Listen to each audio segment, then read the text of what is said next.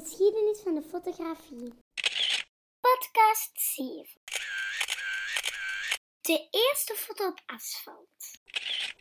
Vandaag gaan we het hebben over de persoon aan wie we de eerste bewaarde foto uit de geschiedenis te danken hebben. Jozef Netjepore Niepce. Van de podcast van die schoenpoetser, toch? We hadden het inderdaad al over Niepce in de podcast over de daguerreotypie, de eerste commerciële fotografische methode waar Louis Daguerre met Niepce samenwerkte. Niepce, geboren in 1765 in een rijke familie in Frankrijk, vond in 1822 de heliografie uit. Wat is heliografie? Dat is een proces waarbij je een beeld overbrengt op een lichtgevoelige lak. Zoals nagellak. Nee, die lak was gemaakt van bitumen, een soort asfalt, zoals we kennen van de weg. Hij bracht dus lichtgevoelig asfalt aan op een metalen plaat en deze werd dan vervolgens belicht. En dat brengt ons dan ook bij zijn eerste bewaarde foto. Van wat maakt hij een foto? Ook van een paard of een schoenpoetser? Zijn eerst bewaarde foto was eigenlijk gewoon het uitzicht vanuit een hoog raam vanuit zijn huis Le Gras in Frankrijk. Hij legde het beeld vast met een camera obscura, waar het beeld geprojecteerd werd op een tinnen plaat bedekt met bitumen. Dat asfalt? Ja, dat klopt. Het bitumen verhardde in de fel verlichte gebieden, maar in de slecht verlichte gebieden bleef het oplosbaar en kon het worden weggewassen met een soort mengsel van lavendelolie en witte petroleum. Nu, wat wisten we over de belichtingstijden in het begin van de fotografie? Dat deze heel lang kon duren, zelfs uren, toch? Ja, met deze methode was een zeer lange belichting in de camera vereist. Als je naar het eerst bewaarde beeld van Niepce kijkt, dan zie je het zonlicht op de gebouwen aan beide weerszijden vallen. Nu, normaal kan de zon niet op twee zijden tegelijk van een gebouw schijnen, dus wat zouden we kunnen concluderen?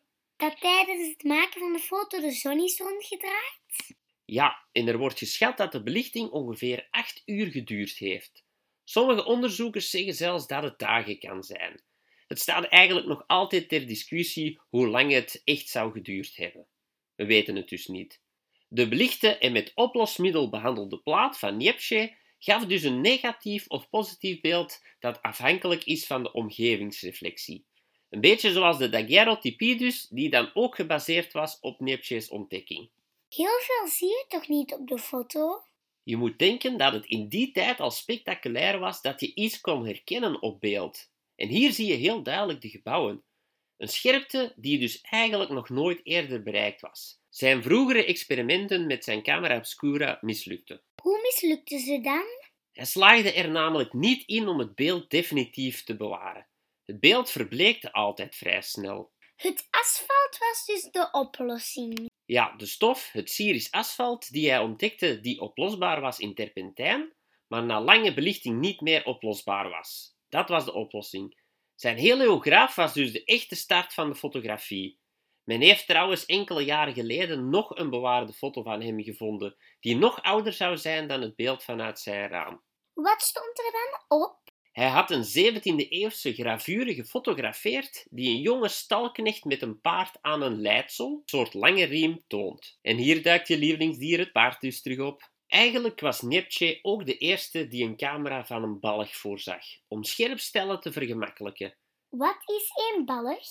Dat is precies zo'n accordeon die je uit elkaar kan trekken, zoals het muziekinstrument. De bekende Charles Chevalier, een Parijse opticien, sleept voor Niepce en ook Louis Daguerre lenzen. En hij is ook degene die Louis Daguerre aan Niepce heeft voorgesteld, waardoor ze gingen samenwerken. Nu, helaas stierf Niepce in 1833 en heeft hij zijn lopende experimenten niet kunnen voltooien. Gelukkig betekende dat niet het einde. Integendeel, want op basis van zijn ontdekkingen en samenwerkingen met Daguerre ontstonden de eerste procedés zoals de daguerreotypie. Niepce was dus eigenlijk een soort van mentor van Louis Daguerre. En net zoals vele uitvinders was fotografie trouwens niet een van zijn enige uitvindingen. Weet je wat Niepce onder andere nog uitvond? Nee. Onder andere de voorloper van de fiets. En zo zijn we tot het einde van het verhaal van onze zevende podcast gefietst. Dankjewel om het luisteren en dag!